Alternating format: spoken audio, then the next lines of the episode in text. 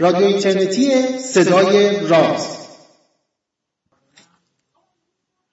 سلام روز روزگارتون خوب و خوش و خورم. طبق معمول من و پوریا نازمی دچار رخوت شدیم. البته این دفعه به نظر میادش که تقصیر عمدهش تقصیر من هستش. اما به حال یکی دو تا برنامه دیگه هم مهیا کردیم و اونها رو انشالله می‌گذاریم برای دفعه بعد یا برنامه های بعدی. یه مقدار رزرومون بیشتر باشه که دچار بدقولی نشیم. رادیو اینترنتی صدای راز جدید رو با همدیگه میشنویم. ارزم به حضورتون که به مناسبت هفته جهانی علم به موضوع ترویج علم بایدها و نبایدها و چیستیها و چگونگیهاش پرداختیم. البته در قالب برنامه رادیوییمون با محدودیت های زمانی و شرایطی که داره. بنابراین در حد یک گفتگوی کوتاه من و پوریا نازمی این بحث رو با شما در میون خواهیم گذاشت. برنامه جدید رادیو اینترنتی صدای راز رو هم حتما خبرش بهتون رسیده یا دارید دنبالش می‌کنید. رادیو راز پلاس. ارزم موضوعتون در حقیقت اینا یه بریکینگ نیوز هستش. یعنی اگر یک رویداد خاصی رخ بده در حوزه علوم که خیلی مهم باشه و ما نتونیم منتظر وایسیم تا برنامه رادیو اینترنتی صدای راز مهیا بشه اینو در قالب یک مونولوگ کوتاه 5 6 دقیقه ای براتون مهیا می‌کنیم یا من یا پوریا نازمی و بلافاصله منتشرش می‌کنیم. شما می‌تونید رادیو رازهای پلاس رو هم دنبال بکنید. شنیدن رادیو اینترنتی صدای راز و راز پلاس رو حتما به دوستانتون توصیه بکنید. الو سلام. رادیو راز؟ آقا چرا دیگه این برنامه رو پخش نمی کنیم ملت منتظرن. سیاوش سفاریان از تهران. دیگه صدای شنونده های برنامه در اومده به خصوص وقتی سیاوش سفاریانپور تماس می‌گیره و با اخم و تق میگه که آقا مگه برنامه تعطیل شده مردم منتظرن به نظر میادش که حجت تموم شده از سیاوش وقتی اینجوری صحبت کنه حتما دوستان دیگه با مماشات با قضیه برخورد نخواهند کرد. بنابراین تلاش می‌کنیم من و پوریا نازمی که برنامه های رادیو اینترنتی صدای راز رو با نظم و ترتیب بیشتری جلو ببریم. برای خودمون خیلی لذت بخش و هیجان آور هستش. امیدوارم برای شما هم همینطور باشه.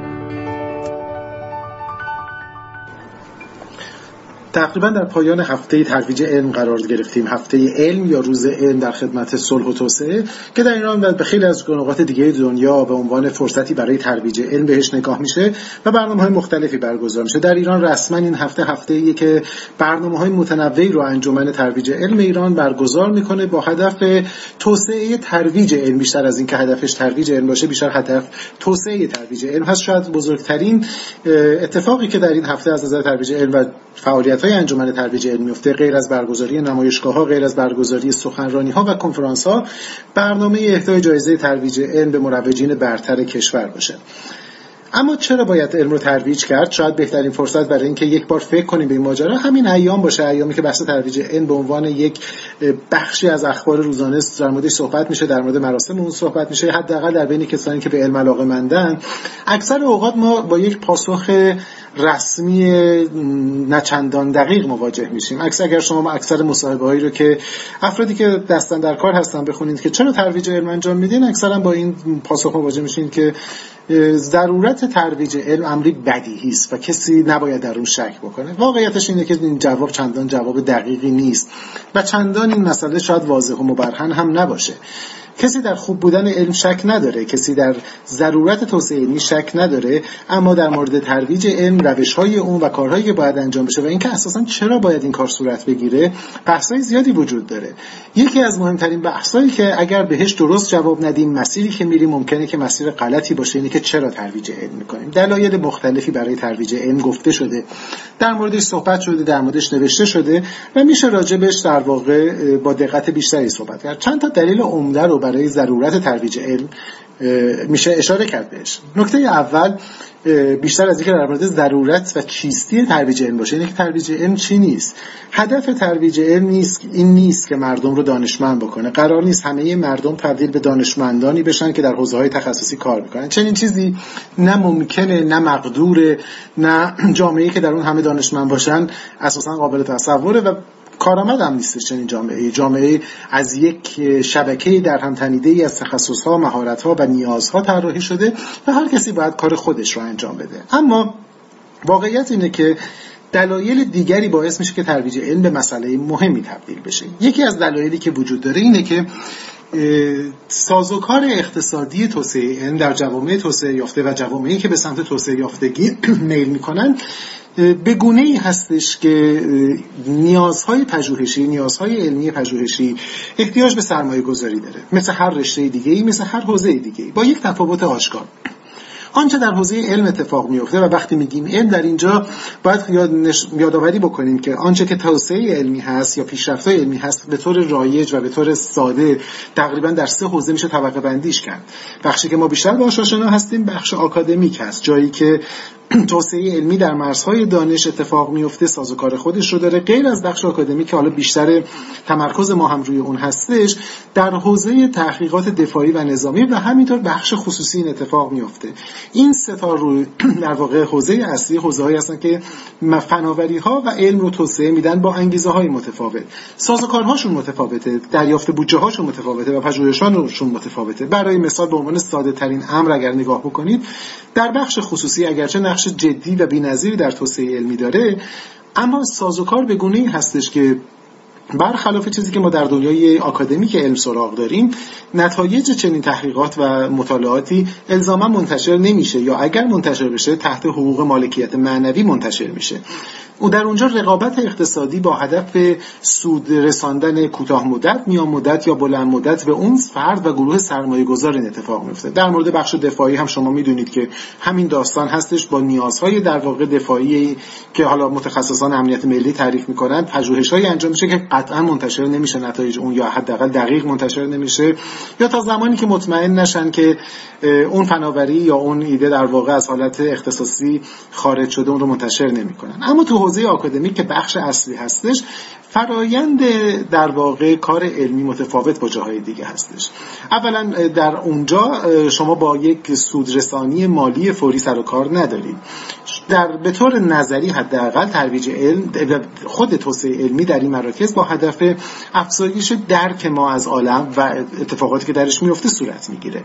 در چنین جایی هستش که بودجه های پژوهشی که از منابع مختلف میادش باید تقسیم بندی بشه اولویت بندی بشه و دانشمندان فارغ از دغدغه های کاربردی بودن سریع اون یا نه شروع به دنبال کردن کنجکاوی خودشون در های تخصصی بکنند و دامنه آگاهی ما رو توسعه بدن. فرایند انتشار در چنین فضایی مبنی بر این هستش که شما یافتهای جدید خودتون رو منتشر می‌کنید. در مقالاتی که گروهی از کارشناسان متخصص اون رو مرور می‌کنن تایید می‌کنن و بعد از اینکه منتشر شد مورد نقد قرار می‌گیره مورد بررسی قرار می‌گیره. بعضی ها باطل میشه بعضی ها تایید میشه و کار به پیش میره.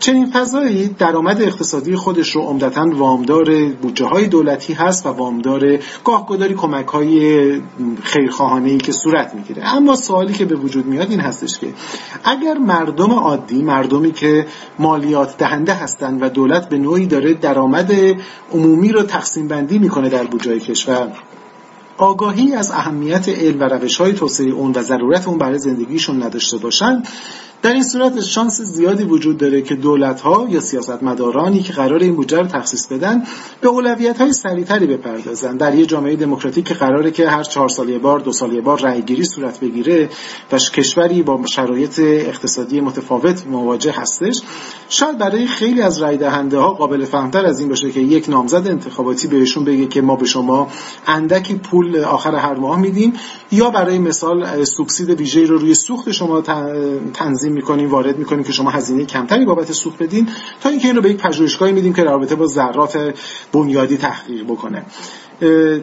اگر مردم از اهمیت ترویج علم آگاهی نداشته باشن. از جایگاه علم و این مطالعات بنیادی که در آینده به نتیجه می‌رسه و در واقع آگاهی نداشته باشن دست برای سیاستمدارانی که به دنبال آراء سریع هستن و جذب آرا هستن باز میشه و اولین بودجه که معمولا قربانی میشه بودجه بخشای تحقیقاتی و پژوهشی هست. این یک دلیله. ما نیازمند این هستیم که در واقع مردم آگاه باشن و علاقه من باشن به سرمایه گذاری در این حوزه‌ای که در دراز مدت نتایج خودشون رو ممکنه نشون بده نه در دوره کوتاه نکته دوم در مورد ضرورت ترویج علم این هستش که ما در دنیایی مملو از خرافات شبه علم و بدفهمی ها زندگی می‌کنیم. چنین فضایی به همراه فشارهای اقتصادی و اجتماعی ممکنه جهتگیری علاقه نسل جوان و نوجوان ما رو تغییر بده. ممکنه که اونها رو به سمتی حرکت بده که به سمت مشاغل زودبازده حرکت بکنن و نوع علم حراسی عمومی که حالا به شکل افراطی شده شما در فضایی که در مواجهه با ریاضیات می‌بینید تو جامعه اینکه ترسناک سخته نباید سراغش برید چه کاری می‌خواین این کار رو بکنیم می‌بینیم. و باید جلوی این رو گرفت. برای اینکه علم بتونه پیشرفت کنه نیاز به نیروی متخصص داره. نیروی متخصص باید از نوجوانی علاقه مندیش تحریک بشه تا وارد این بازی بشه و بتونه این بازی رو دنبال کنه. چنین چیزی اتفاق نمیفته مگر ابزارهایی در اختیار باشه که زیبایی های علم ارزش های علم کارآمدی علم رو هم برای نوجوانان هم برای خانواده های اونها توضیح بده. بدنه جامعه باید از کسی که وارد فضای تحقیقات علمی میشه پشتیبانی بکنه و این کار از دل ترویج علم در میادش. نکته دیگه ای که وجود داره این هستش که فارغ از فضای حرفه‌ای تحقیقات ترویج علم و ترویج تفکر علمی آنچه که پشت روش علمی قرار داره می‌تونه به ما کمک بکنه که زندگی بهتری داشته باشیم. روش علمی الزامی نداره در کشف ناشناخته ها به کار بره. ما در زندگی روزمره خودمون می‌تونیم از این روش استفاده کنیم. شکگرایی فکر کردن به اینکه هر چیزی که میشنویم ممکنه که درست نباشه. دنبال منبع معتبر گشتن نقل کردن از منابع معتبر. آزمودن نظریه های خودمون. اجازه دادن به ابطالگرایی که اونها رو بیاد و باطل بکنه و استقبال از نقدگرایی درست و منطقی که در واقع دیدگاه های ما فکر ما رو در مورد از صافی عبور بده و همینطور نپذیرفتن هر چیزی به طور ساده و از طرف دیگه دور شدن از فضای دوگمندیشی که باعث میشه ما نسبت به یک ایده به شکل دربست اون رو قبول کنیم و فکر کنیم که حقیقت محض و حقیقت مطلقه و هیچ شکی بهش وارد نیست. اینها ما رو به مسیر خطرناکی میرسونه. ترویج علم با ابزارهای مختلفی که داره می‌تونه به ما کمک کنه که از چنین مسیری جون سالم به در ببریم. تصور بکنید در جامعه ای که روش علمیشن روش شناخته شده ایه مردم در مواجهه با مسائل روزمرهشون اون روش رو می‌تونن به کار بگیرن. در مواجهه با یک خرافه در مواجهه با تصمیمی که ممکنه حتی سلامت اونها رو مورد تاثیر قرار بده. اگر میشنون که متد جایگزینی برای یک روش طبی وجود داره اول شک می‌کنن سوال می‌کنن به منابع معتبر مراجعه می‌کنن و سلامت خودشون رو دست روش های ناآزموده نمیدن. این یک مثال کوچیک از بازه وسیع از امکاناتیه که ممکنه به وجود بیاد.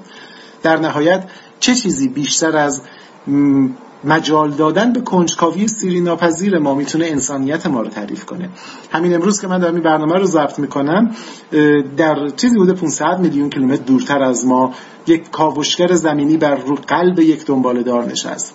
همین چند صد سال پیش بود که ما فکر می‌کردیم که دنبالدارها پیام شیطانی هستن که مرگ رو برای ما میارن و ناغوس های مرگ و تاریکی رو برای ساکنان زمین به صدا در میارن اکنون با کمک علم با کمک روش علمی به جایی رسیدیم که می‌تونیم یک کاوشگر رو در اون فاصله با اون سختی بر روی یک دنبالدار بنشونیم. این نشون دهنده شکوه مسیر علمیه و اگر جستجوی کنج جستجو و برای پاسخ دادن به سوالها و کنجکاوی رو از ما بگیریم فکر نمی کنم چیز زیادی از انسانیتمون باقی بمونه. لذت ببرید از دنیای شگفتانگیزی که علم برای ما به وجود آورده و روش اون رو سعی بکنیم در زندگی روزمرهمون استفاده کنیم.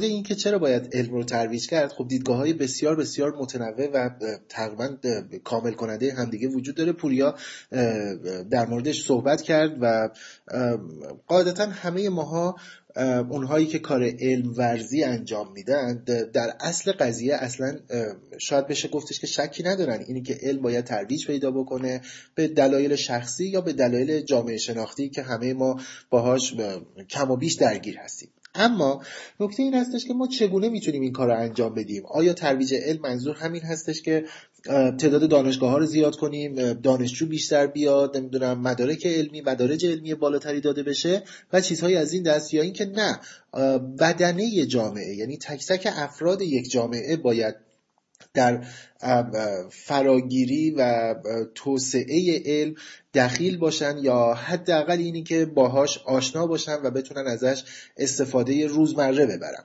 ما اگر شق دوم رو به عنوان مبنای صحبتمون قرار بدیم یعنی اینی که جامعه تک تک افراد جامعه باید علمی بشن یا با نگاه علمی به دنیا نگاه بکنن. حالا البته منظور این نیستش که هر چیزی عواطف و اینها بره کنار و فقط علم. منظورم این هستش که وقتی در حوزه تصمیم گیری قرار می‌گیریم از علم نه دانش. یعنی از علم به عنوان شیوه کسب دانایی بتونیم استفاده بکنیم. اون موقع جلوی بسیاری از اتفاقها و رویدادهای ناخوشایندی که باهاش سر و کار داریم مثل رمالی ها جادوگری ها نمی‌دونم شیادی ها و چیزهایی از این دست گرفته میشه.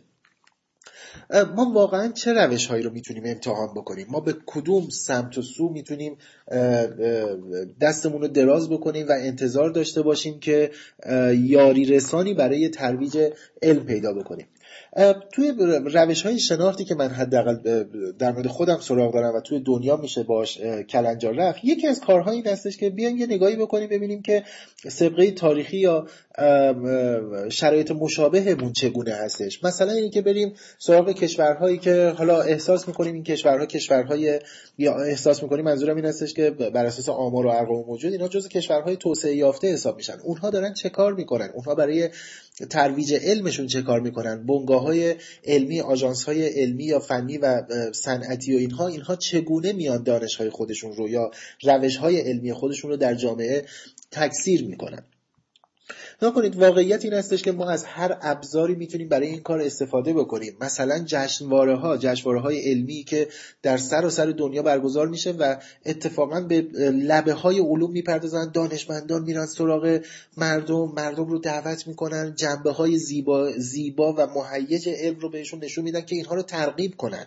نشون بدن که علم چه موضوع هیجان آور و لذت بخشی است. خود جشنواره ها در دنیا بسیار بسیار کارآمد هست. این جشنواره ها از جشنواره های کوچیک دانش آموزی شروع میشه تا جشنواره های ملی. شاید یکی از قدیمی تریناش و لذت بخش تریناش جشنواره علم بریتانیا هستش که با قدمت چند ده سالش توی هر دوره که تقریبا توی سپتامبر هر سال هم برگزار میشه فکر می‌کنم این میاد یک هفته دانشمندان تراز اول خود بریتانیا رو خودش رو بین مردم میفرسته جشنواره ترتیب میده با مردم گفتگو می‌کنه و چیزایی از این دست. اما من می‌خوام بگم که این جشنواره ها شاید حتی لایه های درونی تر باشه. یعنی اونهایی هستش که یه مقداری ما شاید دیرتر بخوایم بهش برسیم. حالا دلیلی که بعدا راجبش صحبت می‌کنم.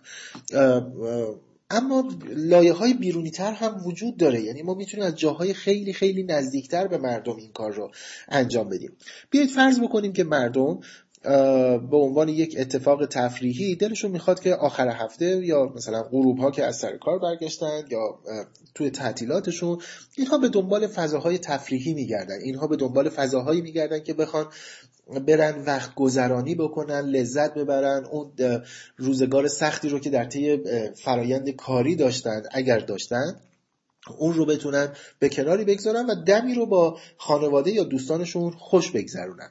قاعدتا انتخاب های مثل سینما، تئاتر، کنسرت های موسیقی، نمی‌دونم پارک، فضاهای تفریحی، فضاهای ورزشی سبک مثل مثلا بیلیارد و نمی‌دونم بولینگ و اینها این چیزهای خیلی رایجی هستش. آیا در اینها علم به کار نرفته. آیا شقوق دیگری از این فضاهای تفریحی رو به عنوان فضاهای علمی تفریحی نمیشه ما در نظر بگیریم. آیا وقتی که ما می‌خوایم راجع به یک فضای تفریحی بسری مثلا مثل سینما صحبت کنیم آیا آسمان نماها موزه های علمی ساینس سنترها یا مرکز علمی فضاهای مکاره علم آیا اینها نمی‌تونن جز گزینه های دم دست ما باشن؟ واقعیت اینه که در دنیا جواب بله هست. چرا؟ میشه. ولی ما توی ایران به شدت نسبت به این موضوع بیتوجهی کردیم. هرچند که در سند تحول آموزش و پرورش یا نمی‌دونم سند چشمانداز به اینها توجه شده و به نظر میادش که باید اتفاق سریعتر و پرسرعتتری رو براشون ایجاد کرد. در احداث راه اندازی یا احیای مراکز علم و science center ها. science center هایی که یا موزه های علوم یا پلانتاریوم هایی که برنامه های مهیجی رو ترتیب میدن خانواده ها به همراه بچه بچه هاشون به عنوان یک اتفاق تفریحی واردش میشن.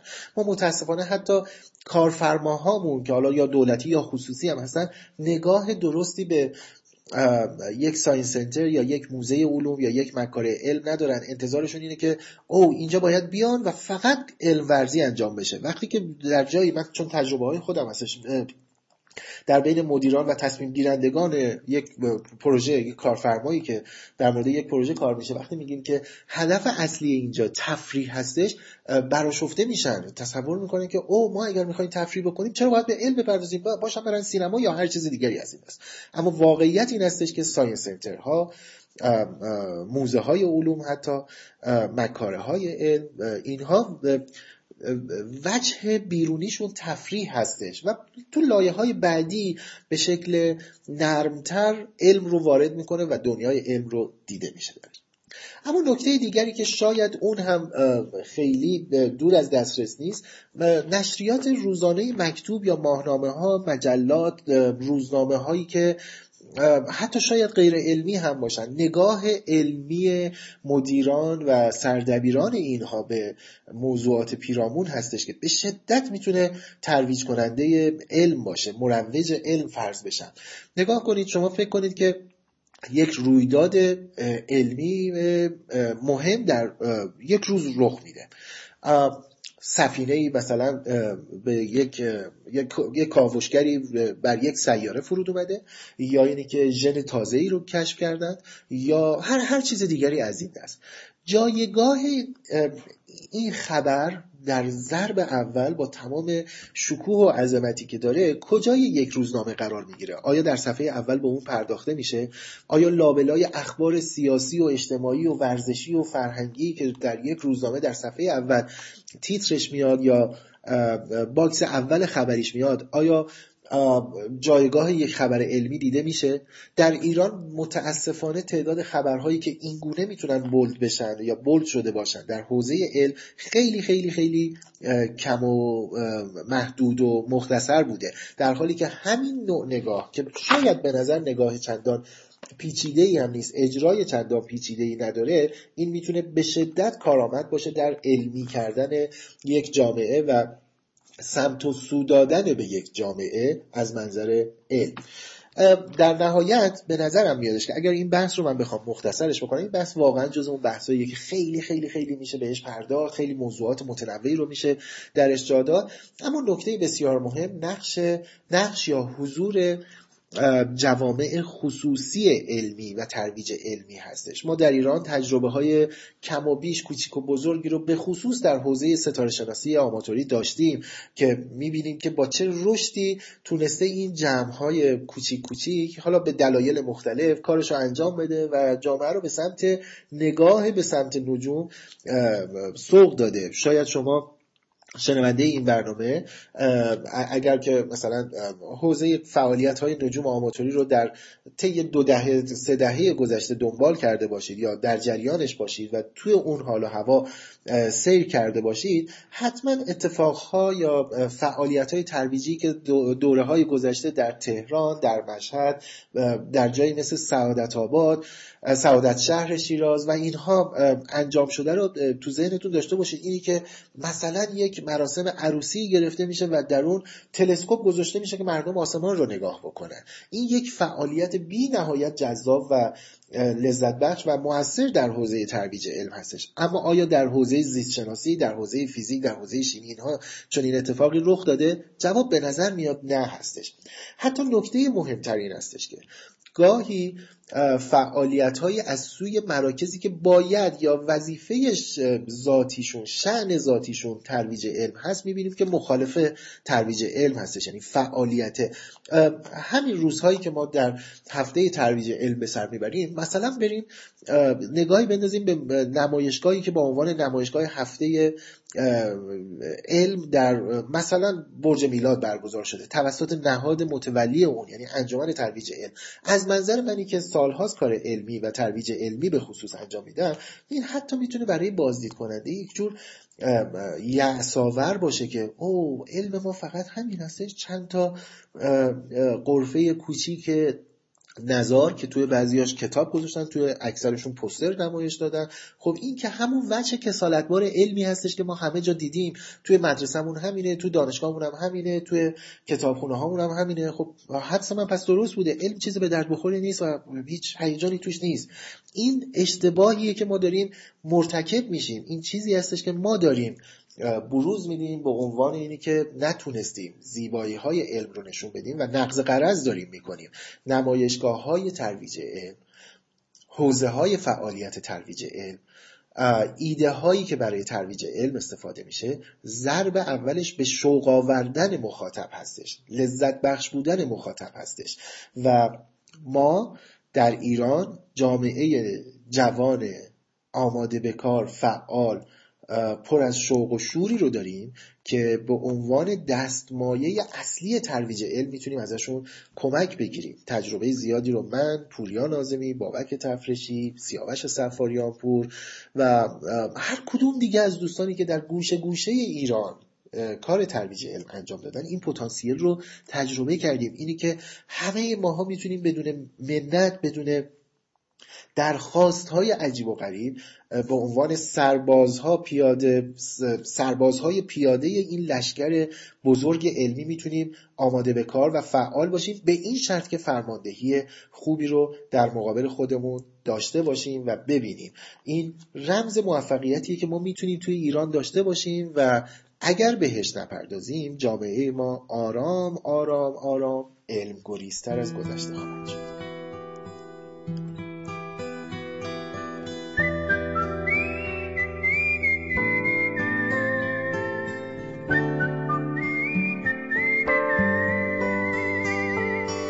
برنامه دهم رادیو اینترنتی صدای راز رو من پژمان نوروزی و پوریا نازمی از دو سوی اقیانوس براتون مهیا کردیم و به بالاخره به برنامه دهم این عدد جادویی ده دسترسی پیدا کردیم. موسیقی رو که در ابتدای برنامه شنیدید از آلبومی هستش به نام ازایم که عنوان آهنگش هم همین هستش از آی ام از کارهای آلیشیا کیز. و آهنگی رو که در انتهای برنامه میشنوید همین الان هم در حال شنیدنش هستید به نام منفی از ساخته های ولادیمیر کوزما هستش. امیدوار هستم در این پاییز زیبا روز جمعه اواخر آبان ماهی که این برنامه مهیا شده شما هم از دنیای دوروبرتون لذت ببرید. این روزها حتما به طبیعت سر بزنید. طبیعت تمام جادو و افسانش رو توی این ماه داره به رخ می‌کشه. امیدوارم روزهای زیبا پر از رنگ شاداب و سرحال داشته باشید.